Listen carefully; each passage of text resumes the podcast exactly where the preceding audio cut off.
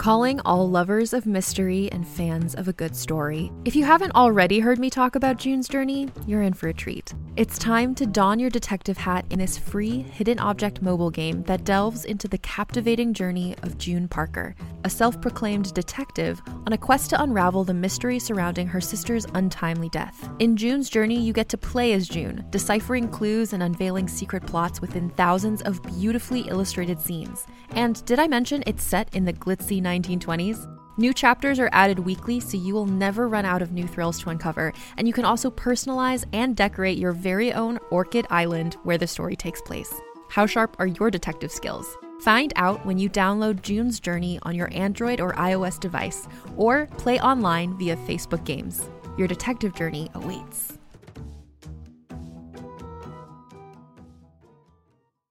Check it out. Finn is one of the great, great companies supporting the Rebel Radio show. Finn is your on demand virtual assistant as you need it, the way you like it. Uh, you don't have to pay for a full time assistant. They can do all of the tasks that you need to get done but don't need to do yourself. Leaves you more time to be creative, to live your life, build your business, whatever you want to do. It's up to you because Finn will take care of the rest. I use them for scheduling meetings I have them. Uh, actually, they help me with this show. We do. I have them help me look up research on my guests as I'm preparing my brilliant questions for the show. Um, you can sync your calendar with them. You can have them make calls for you, book appointments, uh, pay bills. Really, basically anything you need done, Finn will do it for you. Travel arrangements, whatever you need. Just for listening to this show, I'm going to hook you up. Go to finn.com slash rebel. You get a free trial of Finn. That's finn.com slash rebel to try out Finn for free. I'd love to hear what you think about it. Leave us a comment or tell us, give us some ideas for how, how we can use virtual assistant in our lives. Uh, finn.com slash rebel. I'm Dennis Morris. I'm at uh, Rebel Radio with um, Eddie Donaldson from Guerilla One and Josh Levine. Here we are, having fun. Fuck you, Josh. What's up? This is Rebel Radio. What up? What up? This is DJ Nu-Mark. This is Peanut Butter Wolf. It's your boy. It's okay. Keep checking out Rebel Radio. Rebel Radio. This is Rebel Radio. We're in the place right here. Uh, Rebel Radio is going down. Would you say Rebel Radio? Oh wait, let's do it again. Rebel Radio. What's up, Rebels? Welcome back to Rebel Radio. Today is another episode of our Artwork Rebels series in partnership with Guerilla One. You'll hear my man Eddie Donaldson co hosting with me. We got a great show today. The acclaimed photographer Dennis Morris, he's a photographer, art director, uh, musician, designer. This man's done it all. I want this guy's life. He started out 14 years old, taking pictures of Bob Marley, became his photographer, became the photographer for the Sex Pistols, became uh, just uh, fascinating stories he's going to get into with us uh, on Rebel Radio today, right after our EDM.com track of the week.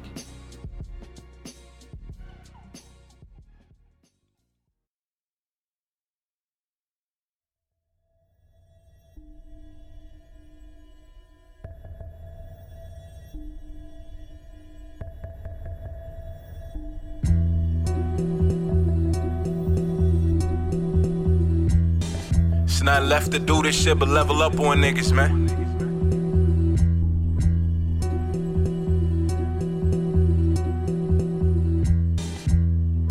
Yo, I got it. They said about the big cold classic. I'm dropping bodies, leaving closed caskets. AI with the practice, got the flows mastered. I am not a slave, I got no master. I don't owe answers to no one, I do whatever I feel. It's a lot of niggas that rap that ain't matching the skill. Can't believe niggas still so obsessed with a deal. How can I chill when they still letting in the fakes? Allow me to set the record straight. I'm about to give them real until it resonates. Then flood the fucking city till the levees break. I'm about to get it booming now in every state. 90s baby baby, but the flow came out 88. I told mama never worry, I'ma make a way. I ain't never took a break, been working day to Yeah, that was Jay Maze with Everything Lit, the EDM.com track of the week. If you like that one, get over to EDM.com, check out new music. And uh, right now, let's get into it with Dennis Morris. Watch your friends turn to foes. That's how everything flip. Oh, it's lit. Everything lit. Everything lit. Well, thanks for doing this. We'll let Eddie jump in when he gets in. Yeah, sure. And uh, I've always liked to hear uh, Eddie's think he's he's been on with me like six times. All right. This Yeah. will be so. There's always a good story about how everybody knows Eddie. So Yeah. we'll, we'll wait for him to get into that. Yeah. But uh, I'm excited to to talk to you and kind of hear your story. I've been, um, you know, I've been looking at your your photography online, Right. Yeah. and it's an amazing body of work. Thank you. Um, You know, Bob Marley, I think, is one of the most important. Mm. artists of all time. Yeah, he certainly is. I mean, he's the, he's the man. He's um, a very very special person. I mean, you know, for me, um, the unique thing about Bob was that he was more than a musician. Sure. You know, he was a messenger. Yeah. You know, he really had a, a purpose, but the message was was to be delivered through his music. know, Yeah. in that sense. And, uh, Absolutely. So I want to talk about that, but let, let's talk about you first and, and how you got started. Um, so even before the photography, Hmm. what was? Do you remember the first record you ever bought? First record I ever bought, I think, would have been um, Eddie Grant and the Equals. Mm. Black Skin, Blue Eyed Boys. Yeah.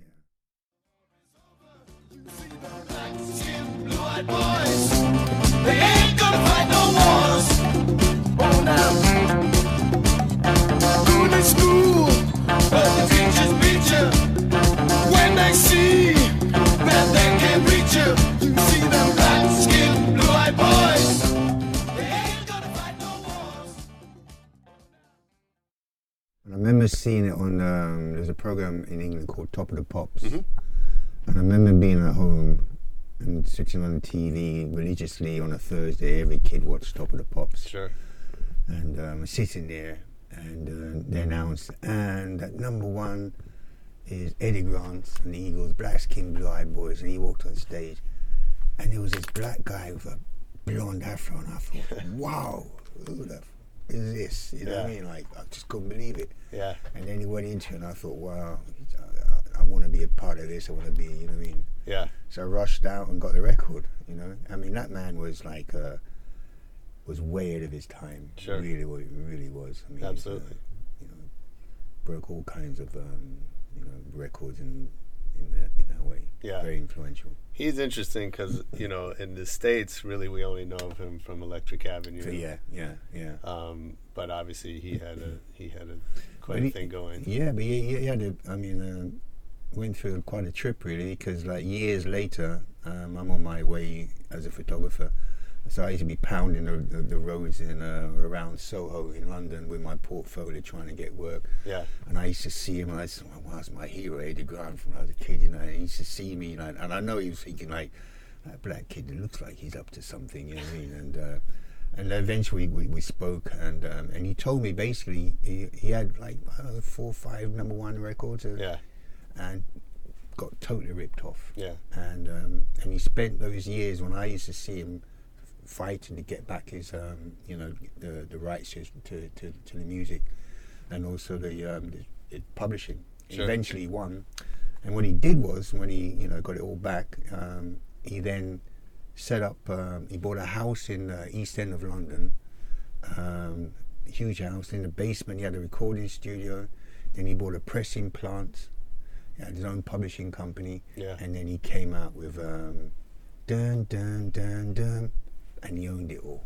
Nice. You know, because he learned, he learned his lesson. So he bought bought the pressing plant, pressed his own record, had a van distributing the record. I mean, you know, Yeah. yeah, Yeah. And if you could do that and, and have one hit, you're set. yeah. And he, he man, he coined. I remember him told me once that basically when it was so big, he was doing something, uh, doing a tour in Romania, and they couldn't pay him. So I think in Romania they were like they had gherkins. So, he, so he, they, he got paid in gherkins, and then set up a thing to sell the gherkins in, in. Europe. Yeah. Oh my god. Yeah, very, s- very, very smart guy. Yeah. very, very, very clever man. Amazing. Very, very clever man.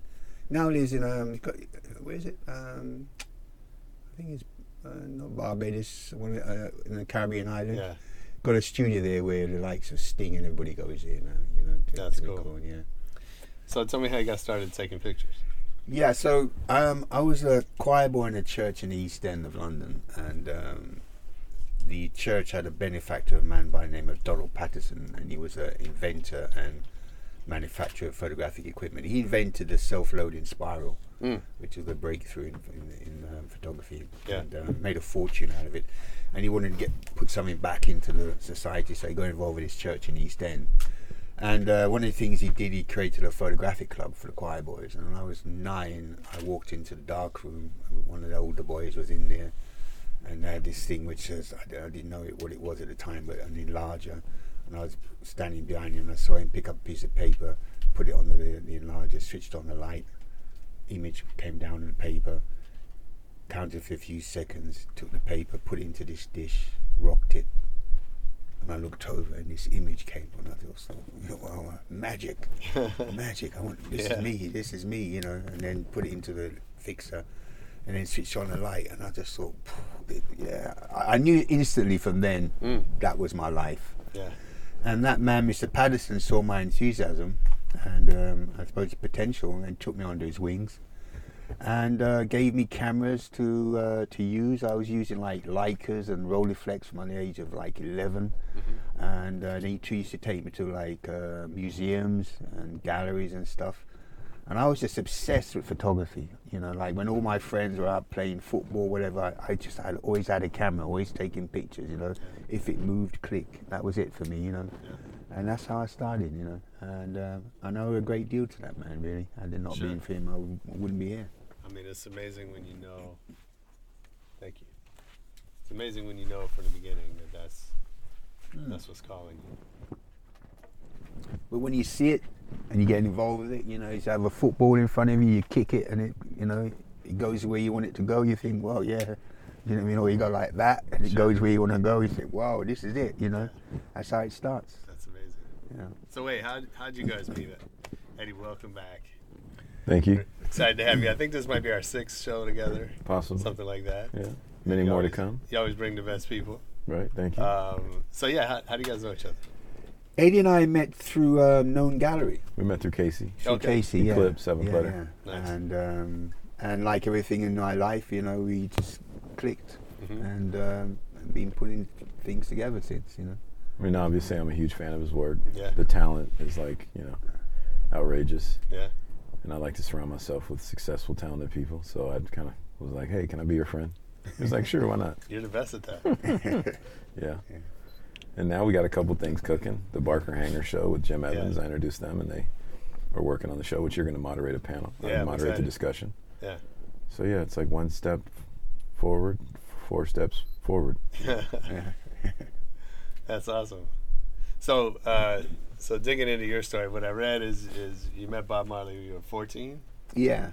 Um, again, like, you know, I was this kid who basically was this black kid who never really fit into being a black kid and never fit into being a in a white circle, never fit in anywhere. Basically, you know, I was just out there on my own. My, and so I read. I was into music, and I read that Bob was coming over to do his like his first major tour of England, and he'd signed a deal with Island Records, and basically they were wanted to break him into the rock market because Bob was really known within the sort of West Indian circle. Yeah. wasn't really known outside of that so much. Sure. And so I decided like I wanted to meet him. So I didn't go to school that day. I went down to this club called the Speakeasy Club and uh, waited and waited. Eventually, he and the rest of the Wailers were going, turning up to do their sound check. And I walked up and said, "Can I take your picture?" Said, "Yeah, man, come in." So I walked in with him, and um, you know they're setting up, doing their sound check, and I'm kind of clicking away like I'm knowing what I'm doing and stuff. And I think he kind of just kind of thought, "This kid, he's, he's got something going for him," you know. Yeah. And um, so during breaks, he'd ask me what it was like to be a young black kid in England, and I was asking him what Jamaica was like because I left very young and very little memory of it. Mm. And he was telling me all these stories and stuff, you know. And uh, and then he told me about the tour and said to me if I want to come along, and I said yeah.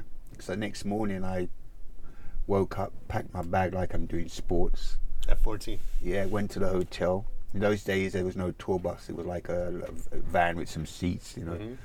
And uh, got in a van, and there's this very famous picture, iconic shot of him where I'm sitting like one row behind him, and he turned around and said, "You ready, Dennis?" I said, "Yeah, man." Took that shot, and the adventure began. Yeah. And what was weird about it though was the winter, and they never really came prepared for the winter, and they hated it. They one there was no Ital food, which is like equivalent of vegan, Mhm. and so they that never existed. They couldn't stand the cold, and then basically when they the gigs at Island they put them in like places like capacity two thousand, but no one really heard of them. You know, in those areas like outside of London, it's like two hundred people turn up. So they'd be like, "What we doing?" in Peter and Bunny like, "Well, I play this gig for man. Watch people in the world." And Bob said, "No, no, we have to deliver the message. We have to deliver the message." And so he'd always walk out like it was sold out. And then one morning, about fourth, about the fourth day into the sh- uh, the tour, they woke up and it was coming down with snow heavy, and they wanted to play football. And they opened it and I said, "Look, what that?" So I say, "Snow? We mean snow?" And Peter Man said, "Yeah, man, this is a sign from Jah. We have to leave Babylon right now." and so, and they were like, "I said, no, it, it's snow. Snow you talk about snow, man. Babylon this." And they went back. Wow. Yeah. And That was it. That was it, you know. And Peter and Bunny, they refused to tour. And about two, two, three years later, Bob came back without Peter and Bunny. And I noticed at that point it was the I2, Rita and uh, Marcia, Mhm. and uh, played the infamous Lyceum gig. Come on and stir it up. Little darling, stir it up. It's been a long, long time since I've got you on my mind.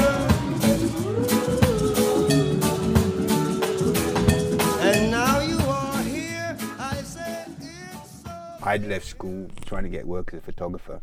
So I got in touch with Island. I said to him, um, you know, like, yeah, yeah, yeah, you know, Bob remembers you. So I got my photo pass. So I'm down here in the, what they call the, the, the photo pit with all the top rock photographers, you know. But I had one thing over them. I knew how he performed. So I had kind of positioned myself, you know, because every performer, singer has a way of one side of the mic. So I got myself at the right side of the mic. And he played the gig of gig because he knew that was his time. He knew. And he came back with a vengeance. And man, the Lyceum, I don't know, I think maybe 5,000 people, but there were people climbing on the roof trying to get in. There was mm-hmm. one time when it was so packed and so hot in there, the sweat went up, hit the roof, came down like it was rain, and then Ross said, Jah! I mean, there was magic going on in there, and he stepped out there and boom! And oh, wow. I bet. Yeah, Took it apart. That'd be amazing to see that. Yeah. Sure. Even then- now, but especially when you're that young. Yeah. for Yeah, sure. and then what happened was now every music paper got in touch with me and said like, "What are you?" You know, so I got a front page uh, cover of um, uh, Melody Maker, Time Out magazine, and that was how I got into rock. My Wow. My ambition was never to be a rock photographer. I wanted to be a war photographer. Is that right? Yeah, I wanted I wanted to go to Vietnam. You know, and I- for me that was real photography. Sure. But as I said, my influence is reportage, and I took that into rock. Mm-hmm. So all my photographs from Bob, Sex Pistols, whatever, they're studies. You know, even on stage, they're studies. I'm waiting for that defining moment. You know, and that's what reportage is about. It's that defining moment, and that's what I was able to do. How do you know that when you see it? It's a thing they call a third eye, Mm. and you know, you know, you, you wait, you wait, and you see the thing about again, like I say, um, I see myself. I'm like a sniper if I'm in the military. You know what I'm saying? Because you just get that one shot if mm. you're a sniper. Because if you miss from that one shot, they know where you are, and then they take you out.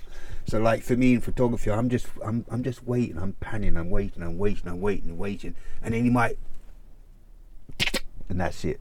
Yeah. Always, that's it. Yeah. It's always that one shot. What did you learn from Bob Marley? Ooh. what I learned from. I put it this way I learned from Bob when I was working with the Sex Pistols. I learned how to kick down the door and take what you want. What I mm. learned from Bob spirituality and grounding. So when all the chaos is going on around me, when the pistols and everything else, I always kept myself together. Yeah. You know, that was what I, I really learned. That's probably not an And easy task. Yeah, and also how to hold yourself as a black person within a, you know, and a lot of you know not just black people learn that, white people, everybody learned that from Bob. If you learn, if you was into his music, you learned how to hold yourself Yeah. and how to be present when you walk into a room and you see people and you're the only one or whatever. You hold yourself high. You walk strong. Lion you know order. what Yeah, Mm-hmm. yeah, Lion lion, order. order. Yeah, exactly. That's right. Yeah. Well, you talked about clicking with Eddie, sort of clicking with Bob. Mm. What do you think that is that allows you to do that with people? Um, it's one of those things that you learn that through again from being around someone like Bob, and you kind of you always know when you're next to another strong lion, Mm. like-minded. You just instantly know. So you roam together, you move together. The thing also that you learn is is you don't have to hang together twenty four seven because you know he's there. And when the right time comes for something, you pick the phone up or maybe Hey Eddie, what are you doing? I got this idea. Or Eddie says, Hey Dennis, wait, I got it. You know what I mean? And then there you go. You don't need to be constantly, you know what I mean, that kind of vibe. The connection continues Yeah. Yeah. because it's on a spiritual, esoteric level versus a physical level. Yeah.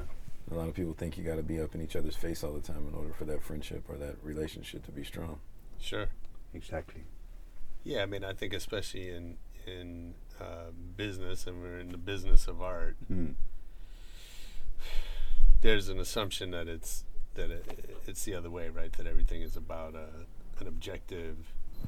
We're trying to Mm. make a deal. We're trying to finish a project, right? That everything is is sort of calculated. Yeah. Yeah. Well, it's basically based like in control. For me, it's like as a producer, it's about control. You think you got to have your hands on everything at all times in order for them to be successful. Yeah. But if you just kind of let go, it just works. You, Yeah, know, you let yeah. people do what they're doing. Yeah.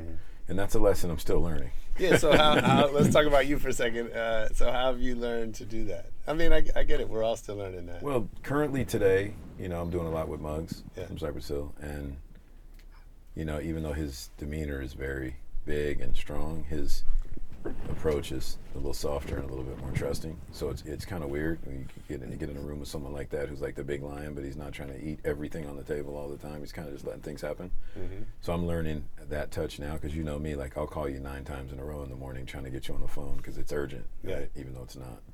So that's kind of today's today's teacher for me at this at this point. yeah. But also, it's like when you stress and you you know like you stress over the outcome and the outcome's not going to change, but you stressed. So I've seen enough of that. I guess it's experience. Yeah. And then also working with you too. I mean, I always say it like Josh, Josh is me and uh, Dennis says no. This me and Josh used to work together in the marketing company, and Josh was kind of the, the head of the company. Right. And I'd always run down the office with these great ideas. I got this great idea. I, I, in my room, in my office, it was the greatest thing ever. But as I got closer, I start to get more a little bit more realistic about what it really meant because I had to pitch it, and then I'd walk out of the room knowing that it wasn't the greatest idea in the world. It was a good idea, but it wasn't the greatest idea. Yeah. So it's like you know, you, your is not the only perspective. It's funny you say that, and that's one of the things I love about you. That you, uh, as much as you have a big personality, and and you'll call somebody nine times, you know, you can be as aggressive as anybody I've ever met. But you also seem to learn from everybody that you work with, Yeah. and and that's big. And uh, and I think we, you know, we all we all need to pay attention to that. Mm. Very much. I so. agree. I mean, I think for me, growing up mixed, I mean, you touched on, on how you how it was difficult for you to kind of fit in or whatever. I had the same thing. I went to private schools. I was, you know, I was one of three black kids in an all private Episcopalian school, Mm-hmm. and I wasn't quite white enough, but I was cool, the cool black kid. And the black kids, I was too white. So I think for me, I was always sponging, Yeah. you know, to try to figure out what I needed to do in order to chameleon chameleonize myself to that environment or that situation. And I kind of transferred that to business, just naturally, obviously. So what is it about that? About you know, you not fitting in? I think you could look at Bob Marley as an example of not fitting in. Well, I think certainly John yeah. Lydon. I think that the thing, the key to Bob really was, um, as Eddie was saying, really is that with Bob, he grew up in Tre- uh, in Trenchtown. His father was white, mother was black, and in Trenchtown is only black. Nothing light, you know. And so, when he was growing up, he got flack from both sides. You Yeah. know, was never black enough, wasn't white enough. And so, for me, I always say the key to Bob's success was that basically his songs were never for black people or for white people. It was for people, Mm-hmm. people who felt oppressed in every shape or form, Yeah. and that's why people gravitated to him because they could hear it in his songs, in his voice. You know, and that, that was a very unique thing about him. Yeah. in a way. So let's talk about the Sex Pistols. yeah. I think uh, in in some ways they couldn't be more different than a Bob Marley, and in some ways they're obviously you know, In- they're yeah. both rebels. They were both. I mean, as I said, you know, I was this black kid growing up in that time, and so the Pistols basically represented the the, the, the youth of, of England, Yeah.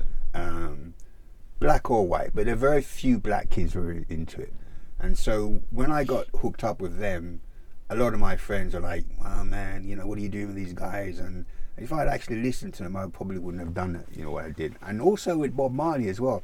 If I listened to a lot of my friends, black friends as well, I probably wouldn't have been. Because, Yeah. see, the thing is, what people don't realize, within West Indian society, having locks was like the lowest of low. Yeah.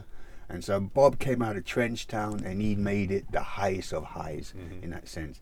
So for my black friends, like, you know, and play, "Whoa, deal with them Rasta people, you know what I mean? It was really, so a lot of it now, as I said, like, you just have to take that road, that lonely road on your own. This Well- is what you see, this is where you go. You know, What were you know. those kids into at that time? black kids were into kind of not really they never i think at that point never really had never really found themselves if you see what i'm saying to you. And white kids that same way had really from that same generation had really found themselves also. But when punk came that was what gave them that an identity because the reason why for instance punk really gravitated to reggae music was that rock music at the, the time was not saying anything to them, and the only music that was saying anything was reggae music. So they went to reggae, you know, in that sense, mm. and that's what made reggae got to the to the level, you know, it got to. And Bob also was that messenger who had that message to deliver, Yeah. which the kids, black or white, understood. And so that's really, you know. So how how'd you meet the Pistols, what, what was it like when you first? Well, we all, we all literally all grew up together. You know, John grew up in Finsbury Park, which was like maybe quarter of a mile away from where I was in Hackney. Um, Sid grew up in the same neighborhood, and they were these bunch of white kids that used to literally hang out at all the sort of blues dances, you know. And we used to see them. You know, they always felt a little bit uncomfortable. But the thing is, when you went to a blues dance, again didn't matter if you're black or you know if you're white and you were there you were there. You, you see what I mean? Right. and you just had to hold yourself. So they but they did but they were like you know in that kind of way. So when it really you know the pistols started you know making headrows and before even then you know I mean um, Virgin when they got involved Virgin um, John and uh, Malcolm had said um, John had seen those shots I did of Bob and said oh I want this guy to be you know to work with us take pictures with us so Yeah. we met and then we realized that we literally used to go to the same clubs and whatever and mm-hmm. that's how it really came together as simple as that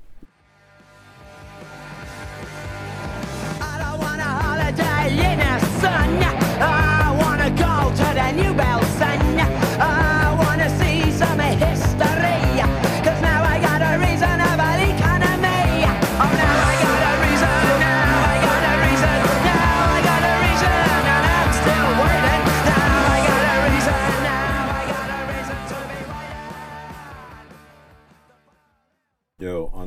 Bob Marley note about being black or white or whatever and how he made his music, I want to quote something that I took off Rohan's Instagram a couple days ago. Cool.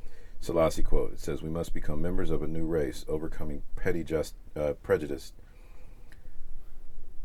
owing our ultimate allegiance not to nations, but to our fellow men within the human community. His Imperial Majesty, Imperial Haile Selassie the First. That's pretty dope. Pretty Yeah. timely too for right now what we're going through as well. Definitely. yeah What does that say to you? I mean, it says whatever. We're all one. Mm. You know, we're humans. We're not a race. We're not No. colors. We're not from continents. We're from a planet.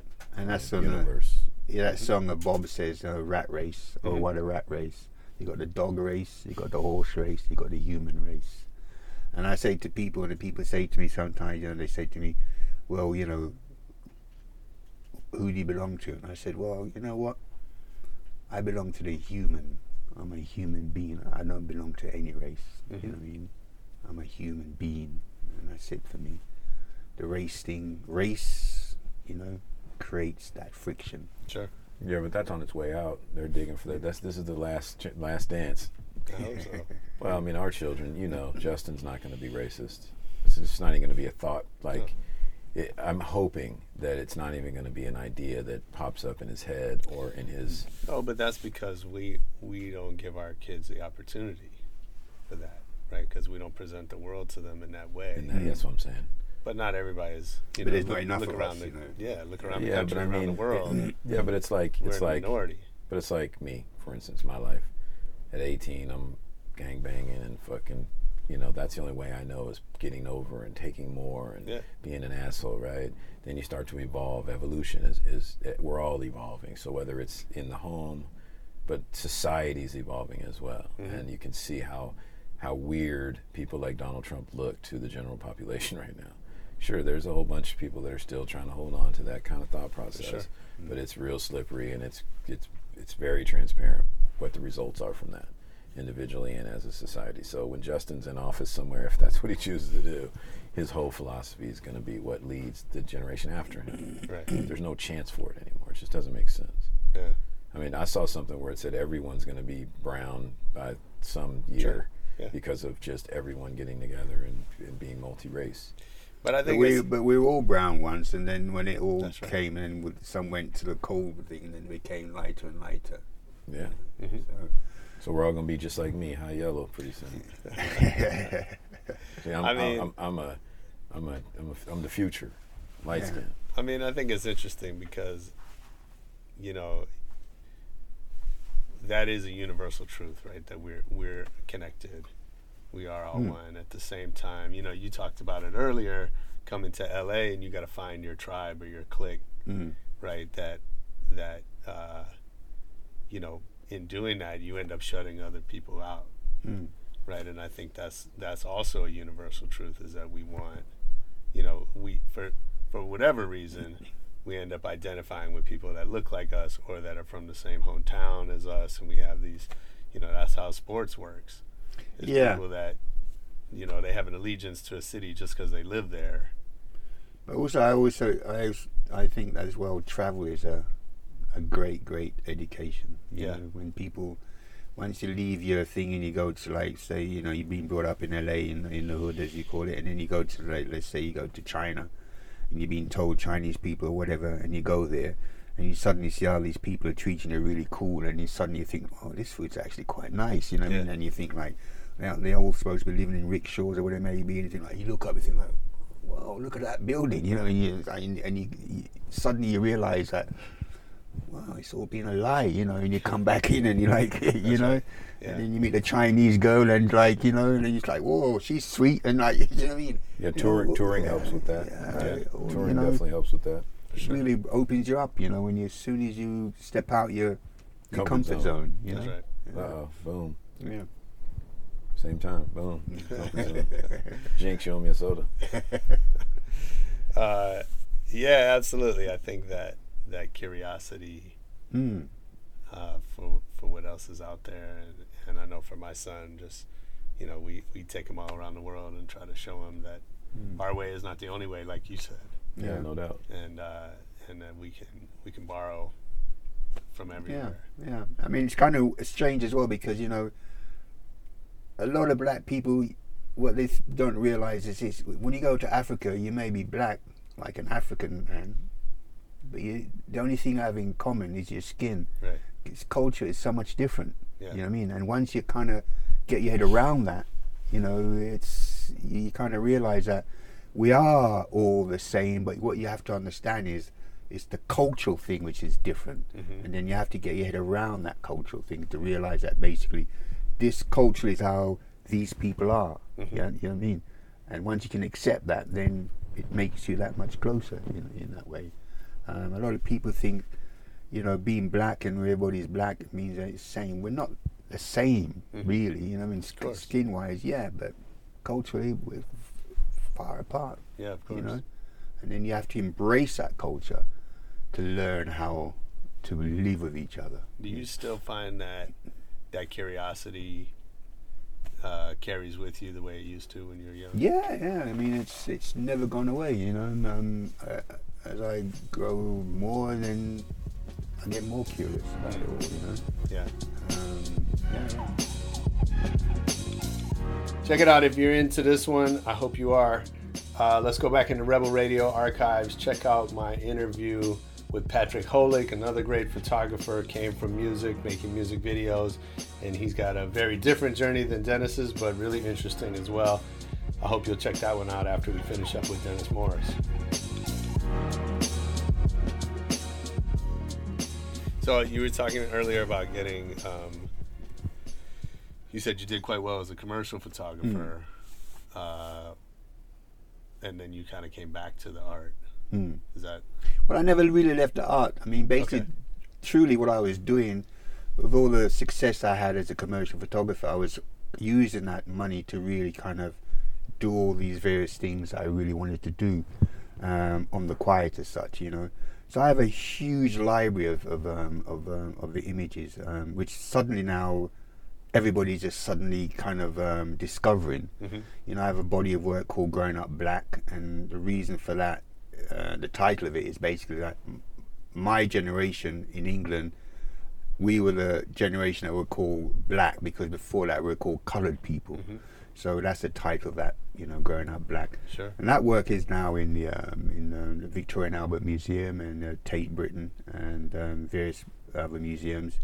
And then I did an- another body of work called um, Southall, A Home from Home, and that's on the, again on the Asian community, Mm. Sikhs in um, in England. Because um, if you take the train from London and travel like 20 minutes, suddenly you're like you're literally like you're in Delhi.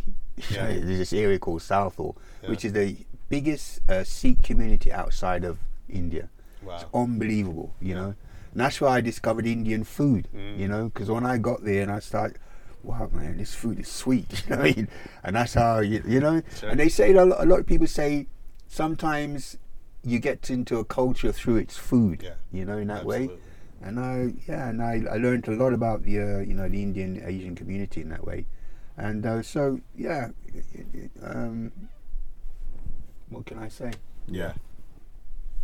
Um, what were you as you as you got involved in the commercial work? Mm. What did you bring with you? Were you able to? How much were you able to bring that reportage and that that sort of your eye as a rock photographer into the commercial world? Um, it was always a bit different. It was always a bit difficult because um, I remember once I had to do some, I had to do a shoot with a band called The Sweet, um, and I turned up and I could hear them, fucking hell, it's a black guy. Is that right? Yeah, and it was like they just they, they were in shock, you know. But once I took the camera out and started, you know, they were like, "Wow, is this the future? What you know what I mean?" They just couldn't believe it. So I was always breaking down barriers in that way, you know, and I, I was well aware of it through Bob as well. You know what I mean? Because Bob always said to me, "You know, Dennis, you have to leave a good trail because whoever comes after you, if you leave a bad trail, you understand." So I was always aware that I had to do the best I could and better in that way, just Yeah. in that way. And it was difficult, but at the same time, it brought out the best out of me. Mm-hmm. Because I, I think had it been easy, I probably wouldn't have got the shots I got. You know what I mean? So I had to dig deep within myself to get what I got in, in that way. Sounds like. Um, I mean, you make it sound easy. No man, yeah, yeah, yeah. Were make it sound easy, but it wasn't. Yeah. Were, were there yeah. times when you thought about giving up? Ah, I used to smash my cameras. Is that right? Yeah, Yeah. because I know when I used to do shoots sometimes. And I got back, and uh, for me, you know, my my bedroom at uh, my, my parents was completely blacked out with um, you know, dustbin liners, you know, Mhm. black plastic. So my bedroom was a dark room, Mm-hmm. and I built like a workbench. So I was sleeping with with with um, with all the chemical fumes. Chemicals, you know what I mean? Inhaling it all. you know what I mean? and when I took Wow. some shots, I used to rush back, you know, and get in there, and you know, and then got it. I got it. I knew, you know. And if it wasn't there, it was like, oh, it'd be a mental breakdown. Like, you know, man. It, wow, yeah, Wow. destruction. Yeah. Yeah, but it was fun, but really, it was really hard.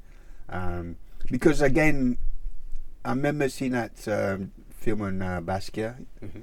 and there was that scene where he turned to Warhol and he said, "I don't understand why they don't understand my art." And Warhol turned to him and said, "You have to realize in the history of art, there's never been a black painter that been revered." And it was the same for me, you know. When I ever turned up, it was like, "Ooh, really?" But you know what? It actually really worked for me. Yeah. Because the beauty of it was this: they never took me seriously, Mm. and because of that, I always en- I ended up with I own all the rights to my work because they never wanted me to sign it because they never took me seriously. Yeah, that's great. And I was sweet with that, you know, because one of the key things Mr. Patterson told me, he said, Dennis, copyright and ownership of your work is very, very important. So whenever they, I was like, okay, I'm good. And they said, give me, pay me less. I'm sweet. Yeah. So you know what? I own everything. Wow. And uh, it, so it really worked. It really worked for me, you know. And, I- and I was like, I was, yeah, I'm happy with that. Sure. Cool. And just moved on. That's great. And now they see me, and I can, I know there's certain people out there thinking, never thought that fucker would do it. Jesus Christ, and he owns it all, you know. And I look at him thinking, yeah, Well, that's the Eddie Grant lesson, isn't it? yeah, you know, Yeah. yeah, That's cool. I mean, I always, uh, you know, sometimes you talk to artists or business people, and what they want is to be recognized and Mm. respected. Mm. And I always say, like, there's an advantage to being underestimated. yeah. Like, I'd yeah. rather people think that guy, he's he's nothing. We don't Yeah. have to worry about him yeah, yeah. I'm learning that right now because you can fly under the radar, Trust right? me, I'm learning stuff that. done. Yeah. I learned that. I learned that with one of my businesses. I won't say who, but you know, I'm sitting in these big boardrooms and I'm running around trying to scream who's behind it and how much money we got, and they're like, Shh, Right. "Kick back. Yeah, We don't want nobody to see us until we already got there." yeah, yeah. yeah, yeah. That's right. and I'm like, "Okay, I guess you're right." But that's a lesson. I mean, you have to, you know, it, I I think it's only natural to say, wait, you know, pay attention to me. I'm I'm just as good as these guys, right? And and to feel like you need that respect. I Yeah. think that's, that's Yeah, but as a marketer, it's hard for us to keep our mouths closed Yeah. because we're always trying to gain attention, for sure. garnish eyeballs, or you know whatever. But you know, when it, in reality, sometimes it's best to just shh, sit up and Yeah, I mean, I'm always saying that to my daughter. You know, it's like you know, I'm saying to her, it's a long road. Yeah. You know, just take your time. Yeah. You want to be there in 50 years' time. You know, Right. because you know when it's kind of kind of weird when you look at um, um, Smokey Robinson's still alive. Michael's gone. Yeah. Michael was like 30 years younger than Smokey. You know, because that trying to just keep doing another thriller Sure. burnt him out Yeah. all those kind of things. I never forget. Um, Peter Tosh said to me once, "He said, why Dennis?" He said, "You know, when you're a black star, you know how bright you have to shine to be seen, and yeah, and that's what burns you out. You're a black star, and you constantly want to be shining. You're gonna burn yourself out. Yeah. So every now and again, as a black star, you just have to go, "Ching," you "Ooh, you see that?" You know what I mean? You just come again, you see that? You know, and that's how I do it. Every now and again, whoa. what was that? yeah, you know what I mean? Didn't know he was still around. That's great. You know, and that's how I do it. That's amazing. You know, people think I'm gone, you know, and every now and again they go, bang, like, Jesus, whoa. And that's the way you do it, man. nice. Just come every now and again with one big one, whew, and then just chill out again. you Yeah. know? And then come again. You know what I mean? That's the way they do it.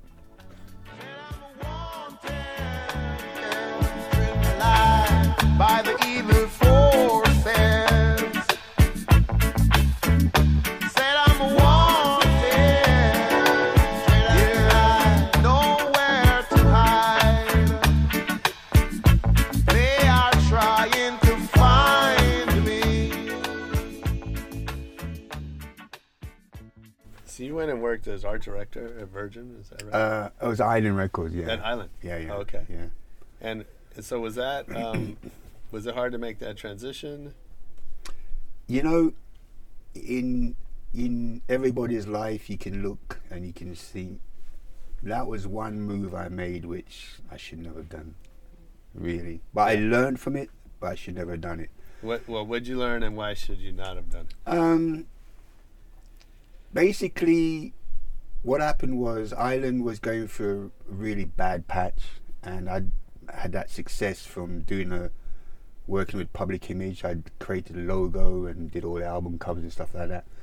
And so I got a call from Chris Blackwell, and uh, went in, you know, saw him, and he said, "I want you to work at Island," and I'm like. Mm, I'm not, you know, there's nothing on the label. That, nothing interests me. And he said, "Well, what is that? You, you know?" And I said, "Well, there's this guy called Linton Kwesi Johnson." I said, um, "He said I never heard of him." And I said, "There's this girl band called the Slits. I'd never heard of him." And he said, "I'll tell you what." He said, "If you, I make come to the company as an art director with an A and R capacity, you sign the bands that you like and you oversee all." Wow. And I thought, "Well, that's a good gig." Yeah. And then he put down this piece of paper, the money, uh, what he paid me. And I thought, whoa, really? And I thought, well, that's a good one. So there, I took it. Yeah. So now I had an office, and um, they said, "How do you want your office?" And I said, "Well, well, I don't want my office." So in those days, there were like three TV channels. Uh-huh. So I had three TVs. Nice. You know, biggest TV could get, one for each channel. Those were not flat screens either. Those No, were- yeah, Yeah, those yeah, are TVs. yeah. and I um, had the biggest hi-fi you could get, stereo, yeah. And I'd just be sitting in the office all day, no workbench or anything, just smoking my weed and just getting the ideas and stuff. And they used to have these meetings, you know. And, and I remember once the, the managing director said, "Dennis, um, it's come to our notice that when we have our meetings, you're the only one. You never have a pen or a pen." I said, "Yeah." He said, "Well, you know, we all have pads and pens and take things down." I said, "Yeah, but I always remember everything. Don't worry about it. Don't worry about it." He said, "But you know, we've got this album cover that you have to do." I said, "Yeah, don't worry about it. I've got it. I've got it. You know." And lo and behold, when time came, and I, went, wow, wow, it's fantastic. They couldn't believe it, you know. But then it kind of kind of dawned at me. They were kind of, uh, and then there was this other thing they said to me like, um, "So what company car would you like?" I said, "Oh, company car." I said, um, "Can I have a Porsche?" And they said, "Yeah." But then I realised I couldn't drive.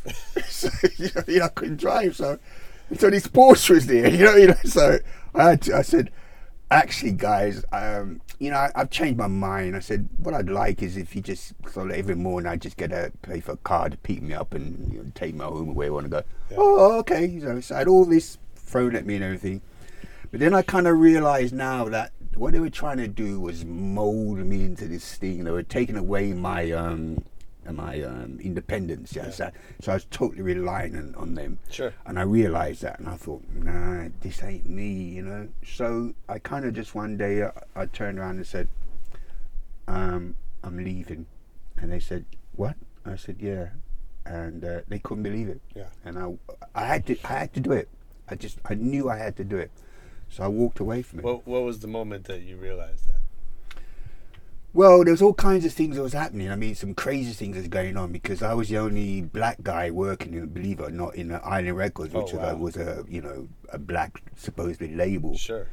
And That's so there were things I, I remember started happening where like I'd walk into my office and say the the stereo was over there, and my sofa's over here, and then I walk in the next day, uh, my sofa's over there, and the stereo's over there, and I, so I go to and said, oh, um, what, what, what, my office been without? No, you know, re- no, everything's fine, you know. So okay, next day I go in and stereo's over there, and, uh, you know what I mean. So they were like trying to drive me mad. They just wanted me out. They wanted me out, Yeah. and I realised it. They wanted me out. Yeah. And it was a bit of like, um, is it Dave Chappelle, you know, when they gave him that offer, and he realised that basically if he took it, they were going to own him. A trap. And I realised, Yeah. yeah, man, because they they they gonna they gonna mess you up. So I just said, you know what? I just turned my back on it. Nobody could believe it. No one could believe it. You know. And uh, I think luckily I did do that. uh, You know, what I mean, I just, I just went and continued what I wanted to do. You know. Sure. Um, Blackwell was furious. He couldn't believe it. Jesus. What was he like to work with? Brilliant man. Yeah. Absolutely brilliant man. I will say one thing, it was never him. He really, really believed in me, but I don't think he realised the people he had working within his company. Because he was a Jamaican, a white Jamaican, so he was totally used to being around black people.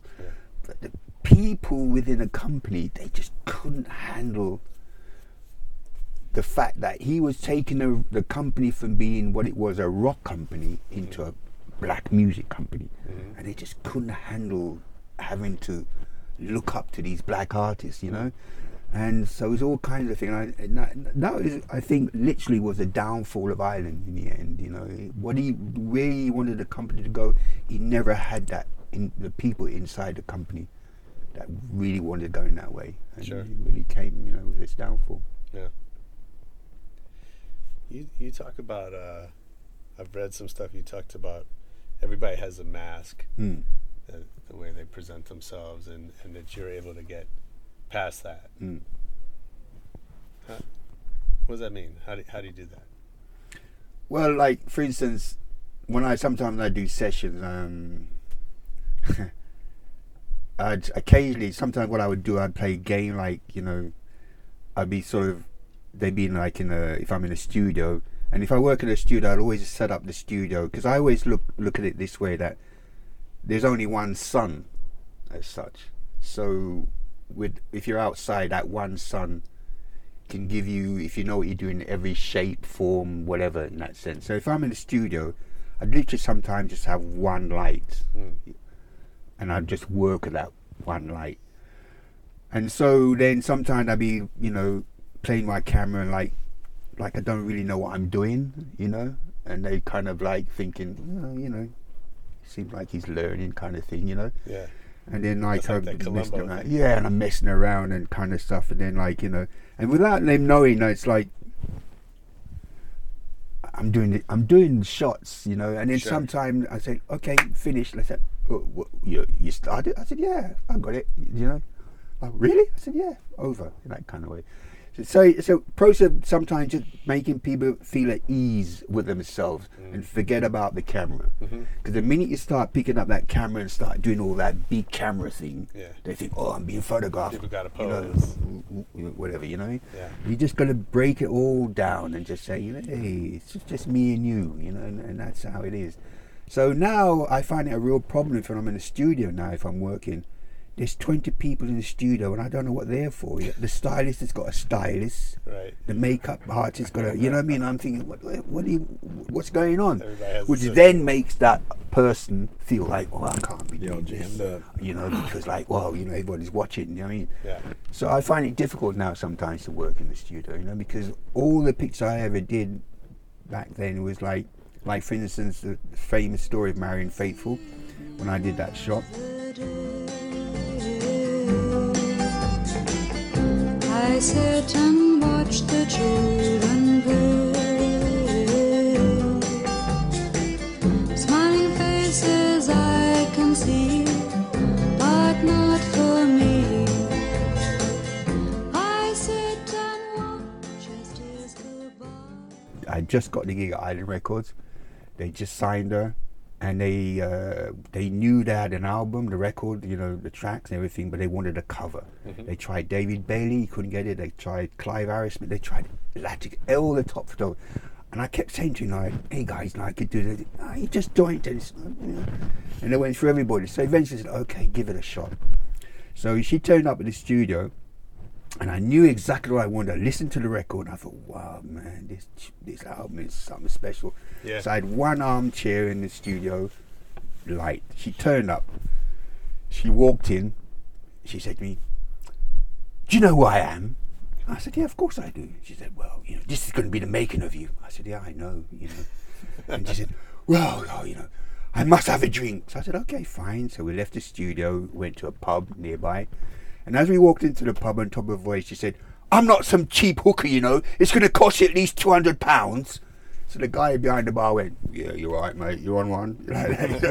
so I said, What do you want to drink? She said, uh, I'll have a gin and tonic. So she had, we had a few drinks. Left. Um, she said, I'm hungry. I must have something to eat. So we left, went to Italian restaurant. She ordered tons of food, didn't touch it, and then just overturned the table. I said, the food's terrible, the food's terrible. And then the management said, oh, okay, oh. I said, how much? I said, I'll pay for it. You know, paid it all, left, went back to the studio. And then she said, I'll be back. and she went. I knew what she did. She she was on drugs and being jacked up, and she came out and said, "I'm ready." So I'm shooting away, shooting away, and then it's like this blow up moment. She's on the floor, and I'm standing over her like this, and she goes, "Fuck me now, fuck me, fuck me, fuck me now." I'm going, "Yeah, not yet, not yet, not yet." and I got the shots. You know, I went back to uh, rushed home, developed the film. Yes, printed it, took it to Island.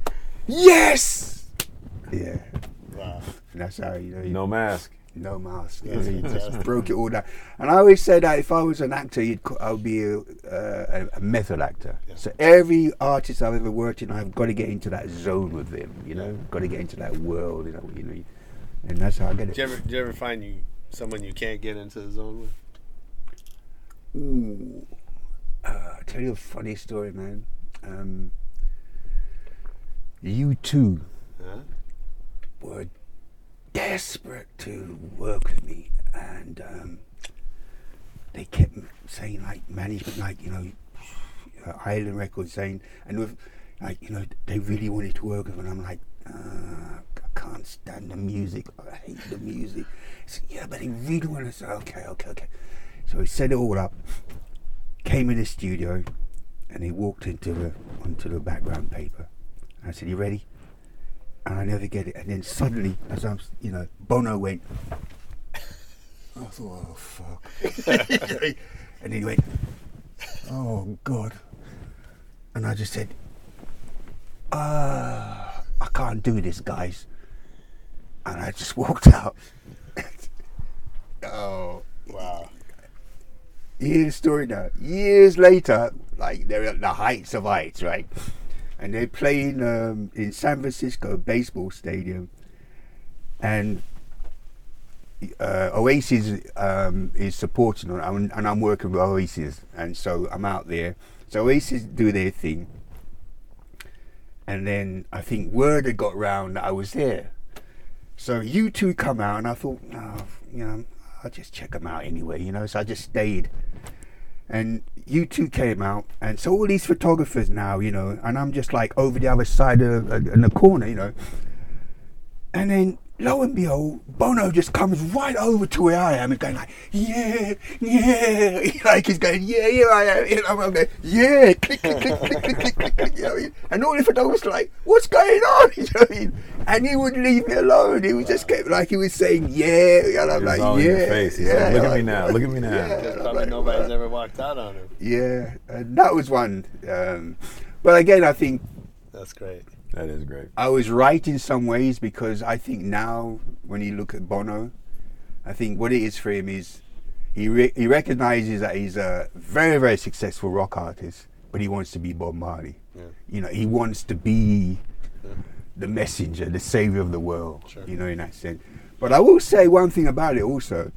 He is a very very talented performer. Sure. He, he- oh God, I, honestly, I, you know, I never got it then, but Yeah. he is dynamite on stage. He really gives it. But he seems like a guy who who's not going to take off the mask. Nah, he he's very rigid. Yeah. He really is very very rigid.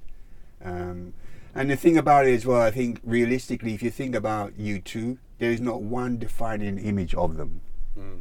You know, where with all the pictures I've done of uh, Marley, Sex Pistols, Marianne Faithfull, etc., there is a defining image. There's not one shot you can always think of Bono Right. or U2 Yeah. in that sense. Yeah. you know. Um, and I think he kind of realizes that he, he wanted that. Yeah. He really, really wanted that because he knew the importance of that, and that's kind of missing in there for him. You know. So what are you up to next? What what's what's got you excited? Well, everything gets me excited now. I mean, I'm, you know, I'm excited being here. Yeah. Um, excited talking to you all. I'm just excited. Yeah. Still excited. You know, What's never, your- never lost that edge in that way. What's your next project? Well, I'm doing this show at the um, Pop Art Fair, Barker Hangar. Mm-hmm. Then I'm doing a show with um, Marianne Faithfull. I'm trying to bring her over actually. Oh, cool. Um, for the show, Nice. and um, so I'm doing that in uh, Marianne Faithfull show is in November, and then I'm doing a show in actually in, in Tokyo in December on Patti Smith. Oh, nice. Yeah, who I worked with, and um, so I'm, I'm and I'm doing a lot of clothing as well. Yeah. Um, design all kinds of stuff. Oh, cool. Um, I'm actually doing a line of um, glasses as well, which is everyone always says to me like, "Oh man, you always wear the coolest glasses," and uh, and they'll- you know, so Might as well make your own. yeah, so that's what I'm doing as well. You know? Oh, that's great. Yeah. When does that come out? Early next year. Yeah. Yeah. Yeah. Is that the, is that the first time you've done products? In terms of glasses, yeah. Yeah. Yeah, yeah. Um, never done that before, but I'm really excited about it. I think it's gonna people gonna be cool. Uh, gonna really like them actually. Yeah. Because everyone keeps saying to me, you should, you know, you always wear the coolest glasses. And what I basically really what I do is, or my wife and I, we basically go around looking for frames and then we customize them. Mhm. You know, like these, for instance. These frames I got them in Japan. And they're actually for um, gaming, Mhm. but they're grandmaster gaming. Everyone who are into gaming feel like, "Wow, man, you're the grandmaster." I said, "Yeah, you know what I mean." I don't do games, Sure. but they all feel like, "Wow, he's the grandmaster." You're like, oh, "Yeah, yeah, that's why I got him." You know what I'm saying? That's hilarious. Yeah. And are you, do you shoot young artists today? I do very, very little music, not Yeah. because I don't want to. I think a lot of artists kind of uh, get a little bit, I would say, scared of me sometimes. Mm. You know, um, and then I find What, that what do you think they're scared of? taking the mask off, Yeah, no doubt. basically. Because Yeah. nowadays masks are more. Yeah. Yeah, I mean that seems like the you know when you're on Instagram, it's all about the mask. Yeah, and um, and on top of that as well, they don't really have the control that they think they have. You know, I did a session not so long ago. I won't go into the name of the artist in comparison, but realistically, basically, this person really wanted to work with me, like so I did. And then basically, the record company they turned around and said, "We never commissioned you. They didn't want to use the pictures, blah blah blah, etc. etc." And then it all went into a very sort of strange way, and I just kind of realized, oh, you know, this ain't really how it works anymore. You know what I mean? Sure. Um, so realistically, it was really quite weird, really, because what happened was the images I came up with, they just thought, well, it's not the image that we want. Right. And um, and then lo and behold, X months later, another artist who saw those images thought, oh, I like that, and then started using the same kind of image, you Yeah. know, and that kind. And that same artist who I was working, with, I think, realized like, God, I was stupid in that Yeah, way. shoulda used it. Should have used it. You Yeah, know? no. Um, but they didn't want to go against the record company, you see, Yeah. because they felt if they did, they'd probably lose their position. You know. Yeah. And so you really, you're in a game and a business where you really have to stand up for what you believe in, you know, musically, artistically, you know. And if you don't, then you'll get molded into something that they want from you, and then once that's over, you're finished. Mhm. You know, if you stand up for what you want, you you create your own thing. You can ride it for much longer. In that way. Yeah. Um, and I think a lot of these artists now, they just don't. You know, Yeah. it's all it's all record. You know, labels just do it and a lot of creative forces now, like people like yourself, are very rare. Very, very rare, and a lot of artists don't actually understand the the need for something like yourself, or like for myself, or like Eddie. You know, they just don't really get that. You know what I mean? Yeah. And so they miss the boat, really. You know. Yeah, I mean, um, there's a machine to the music industry. Hmm.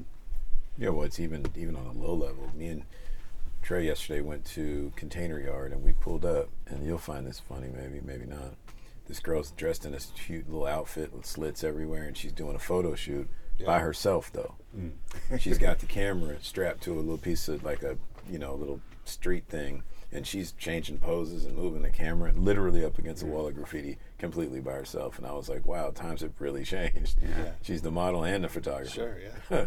That's right. you know. Absolutely. And it has its purpose. Yeah, not knocking it, just Right. different. It's different. Yeah. All right, I have to get a little lightning round. Um, so, a couple of quick questions before we wrap up. What's your favorite city to travel to? Tokyo. Mm, Yeah. I love Yeah. Tokyo. me too. Um, LA is great. I love LA as well. Sure. Tokyo has something on another level, which is like once you're there, you s- once you land and you step in there, you just like you. It's like being in Blade Runner. You know, it's just like another world. You know, It's the future. yeah, wow. Yeah. It really, you know, totally on another level. Yeah. And it basically it it, it it it's sort of it's like you just plug something into your brain, you just get another poof, blast in your brain. You just like feel refreshed. You know. Sure. Yeah. Yeah. Uh, well, I know London has a lot of great DJs. Who's your favorite DJ? DJ. Um, mm, mm, Goldie. Yeah, I like Goldie. Yeah, I saw you. You shot him. Yeah, yeah. I think he was very, very innovative. Very, very innovative. But I think the problem for him in some ways was he was ahead of the game. Mhm. Um, but when you look at the music which is here now, um, you know, from grime to whatever it be, you know, um, it all stemmed from that Yeah. sound that Goldie and, and his crew had created. Yeah. Yeah. Yeah, it's funny. I always say drum and bass is like the least commercial, but yet the most influential Yeah. music Yeah. of our time. Yeah. Interesting. What's the last great book you read? Meetings with Remarkable Men by Gurdjieff, um, which is a book which is basically it's about. It's not about meeting necessarily millionaires. About you might come across a, a, a guy who's a street cleaner, and you start you you talk to him and and the stories they have to tell. Yeah. You know, in that sense. Yeah. So these are very very very good book. Really good book. What movie have you seen the most in your life? Sound of Music. Cried the first time I saw that. and I'm not ashamed to say that. Yeah, it's a great movie. Sure. Great, great movie. It's got everything in it, you know? Yeah. It's got all the angst, it's got the fascism, it's got the, you know, it's got the, the, the love story. It- Yeah, It's yeah. got it all. It's got it all. It's got the uh, escapism. Yeah. When you think about people going across the borders, it's got all that in there. It's got Mhm. everything in there. Great movie. Yeah, it's funny you say. I mean, I think today's movies are one or the other. Mm, It's yeah. escapist, or there's, Yeah. or it's political, or whatever, but not not all together. The hills are alive. Tell me one decision that changed your life forever. one decision. Um, the day I left school and went to meet Bob Marley, yeah, that was the one that really changed my life. Yeah, Not bad. put me in a totally different space. Sure. Yeah. I told my wife I was meeting you. She said, "I don't know if Justin, if Justin, uh, our son's nine next right. week." Yeah. She said, "If he's 14, he went and met Bob Marley. Would you let him go on tour?" No I one said, let well, if it was Bob Marley, I would. Yeah, but he wasn't Bob Marley then, Of course. was he? Yeah, no. He was just Bob. But no one let me go. I just disappeared, man. You know, that's the thing about it. But people say to me as well, didn't Bob think it was strange for you to go? And I say, well, you know what? Coming from Trenchtown, if I was 14 and living in Trenchtown, I'd probably be packing a gun. Yeah. And I'd be looking after the family, out working. So for him, it's like, well, Yeah, he's it's got a different. camera, It's a different thought process. you know, Sure. you want it? It's you're that there. culture, Yeah. that cultural difference. Yeah. Yeah, absolutely. I got a lightning round question. Go. Who's your favorite graffiti artist? My favorite graffiti artist? Um, mm, not sure. All right. If I'm going to be honest about that. Okay. Yeah. Who would you say? My favorite graffiti artist? Retna. Retna, yeah, I would I would agree on that. You know, if you if you talk about But I don't want to see. But you know, for me, Retna is, n- is not a, a graffiti artist in that way. I think it's higher than that. Mm. he's, he's, he's evolved Yeah. as I mean, the everything else. But keep evolving, right? But I've never T- really tell that yeah. to the owners of the hotels that he writes on the walls. In. Yeah, but that's what I'm saying though. For, for me, it's kind of it's it's like uh, the highest of that art form. Got really. You know, in that sense, you see I Yeah. mean. Um, but I know I, he's got the sensibility of it in that sense. You know. Absolutely. That's a good question. I might, I might, I might add that. I might steal that from All you. right. But when It's you a- do, you know, let's make sure it's the Guerilla One lightning round Guerilla- question. Brought to you by Guerilla One. um, I don't know how I would. I'm not. I'm not going to answer that question. Well, yeah, I was going to say, who's your favorite graffiti artist? Uh, Basquiat. Wow. See, big big, big brain on Brad over here. He's Yeah. the only person who I lose myself in his photo, in his in his work. in his work. Yeah. That's true. Yeah. But again, I would put him on the same level as Retna in that way. Yeah. Yeah, Shouldn't uh, he? He's not graffiti in the the way street that Fork yeah, of- now yeah. taking it to another level for sure. Yeah. Um, complete this sentence. I don't have talent. I have blank. Balls. Damn. That's what you I love need. that. You need to have balls, man, to do anything that you're doing in life. Yeah, Yeah. that's right. So all you need is balls. So if I worked for you, what's something I would hear you say over and over? You ain't getting paid. oh, gangster. Oh, gangster. I never got paid. That's what I'm saying to you. So if you want to be here, you want to be there, then that's what it takes. You you got to do it for the love of doing it, Yeah. and you get paid in a different way. It's not about getting paid in cash. It's getting paid at the fact that I'm giving you the time to be around me. Yeah. And that's what everybody, ever, you know, like with Bob, I mean, anybody like that. I never got paid. It's like you want to be here, well, join the join the gang. You know what I mean? And you, you're going to get paid. Yeah. You ain't getting paid now, but you're going to get paid a long way down the road. You know? I mean, it's funny you say that because every artist got wherever they got because of the work they did without getting paid. Yeah, exactly. You know, you you name it, every single one. Yeah. Never got paid. You know, but got paid on a long way down the. You know? I heard uh, I heard RZA talking one time from Wu Tang, and he was saying that he was said, you know, we did all this work for free for years and years and years, and then years later, you know, somebody would call and we would tell, we'd give him the price up front. Mm. He said it took him a while to realize that that changed their work. Yeah, yeah. It's true. I think he still gets his money up front. Uh, Who Yeah. would you be most excited to learn appreciates your work? Um,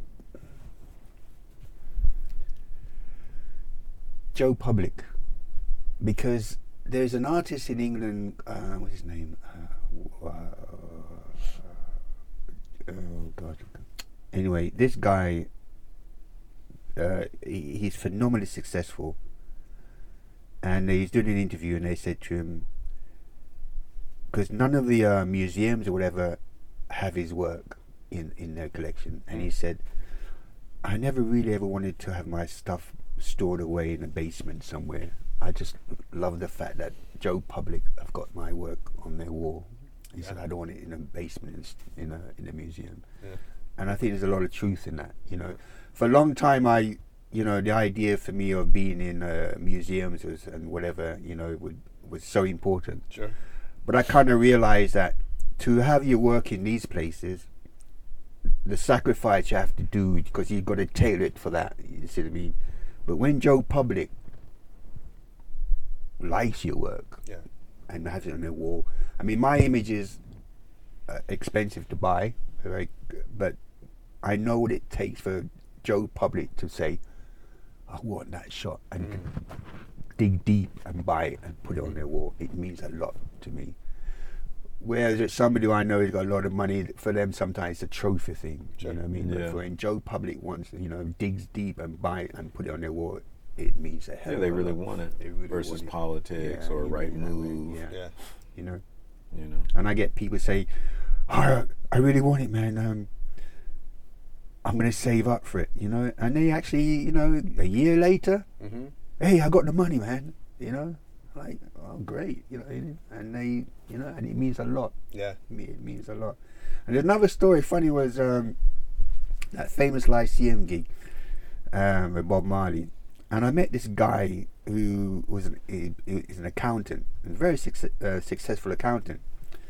And he came to one of my shows, this in London, and he bought a series of images because he could afford it, you know. And we got talking, and I said, "What do you? Where are you going to put them?" He said, "Um, he said, well, you know, he said, um, I'm an accountant, and became very successful. He said, I've got like a a, um, a pool room. He said, I, I just want to, you know. I said, oh yeah, really? I said, fantastic. He said, but you know, I've got to tell you this. He said, I was at the Lyceum gig, and I just left university. And he said, when I was at that Lyceum gig, he said, I knew I wanted to be an accountant. He said, but when I saw Bob Marley, I knew the kind of accountant I wanted to be. You know, he, he, he, he, he got it. And what he was saying was, he realized he didn't have to be some stiff upper lip guy. Yeah, you sure. know, he just he's a creative accountant. Could be himself. Yeah, and uh, and uh, yeah. Amazing. So, how does everybody find you online? Um, was it www.dennismorris.com? Cool. Instagram is Dennis McEvoy Morris. Actually, she has to tell me what this is because my daughter because uh, I'm not very good up in all, all these things. You know what I mean? Um, That's I, all right. I just listened. good at other things. I learned how to use a phone the other day. You know. Everybody laughs, you know, what I mean? but it's true. I for me, it's like it rings. I answer, yeah, you know, and then I say to her, "How do you text?" I do that now. I can text now, but for a long Soon time. it'll, uh, it'll do it all for you know you. what I mean? Um, and um, and I still can't drive. Yeah. Yeah, I don't. Well, my wife won't let me drive. Yeah. Because you know, I used to have a motorbike, Uh-huh. right? And again, it was really strange because um, for my early trips to Jamaica with Bob, and in Jamaica in those days, like all the bad men, that's what they had. You know, gunmen had motorbikes. Sure. So I came back at one point, and I was like uh, 18, 19, and I bought a motorbike. And all my friends said, Black man, I ride motorbike. Yeah, this my yeah, bike, drive car, man. I said, Nah, I love my motorbike. But boy, could I say on that damn thing, I was always forever crashing because, you know, I'd be riding along going like, oh, that's a great idea. Look at that. the traffic in front of me is stopping. and uh, and then I had one really bad accident. Oh. And uh, but basically, they always take me back to the same hospital. And eventually, they kept, oh, it's you again. and so, eventually, they did a test. They said, you know what? You should never really drive, or you know, it's because your mind is not that way. And to this day, my my wife, nah, you, you're not driving. You're not driving. You know, You know what? We don't need more drivers. yeah, well, I, okay. I'm, I'm, I'm, I'm a visual person. I'm always scanning things. You know I Yeah, mean? yeah, so I know if I was driving, man, I probably wouldn't be around them. Sure. So, you know, that sense. So, yeah. Well, we need more of what you do, not more cars on the road. That's right. Thanks for this, man. This is brilliant. Josh, it was fantastic. Appreciate really, really, um, really enjoyed it all. Love and Uh, you got some stories, man. You do as well. Yeah. Incredible. Yeah. And Eddie, thanks for sticking Of course. Learn a lot As sitting in a room for an hour with, with people. Let's do it. Uh, come back anytime. We- We'd love to, Love to. Love, Love to to. hear more, and uh, I can't wait to see the the pop art show. Yeah, gonna be a great show. Gonna be a great show. Yeah, And uh, it'll come down. definitely.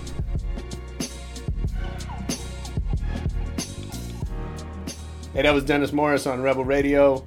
Thanks to Guerilla One for co-hosting with us. Uh, go back in the archives, check out all of our artwork Rebels series. You'll see a different logo on the SoundCloud. Um, I don't know. Leave us a review on iTunes. Send us a comment on Twitter or Facebook. It's at Rebel Radio Net. You can also watch videos on our YouTube page at Rebel Radio Net.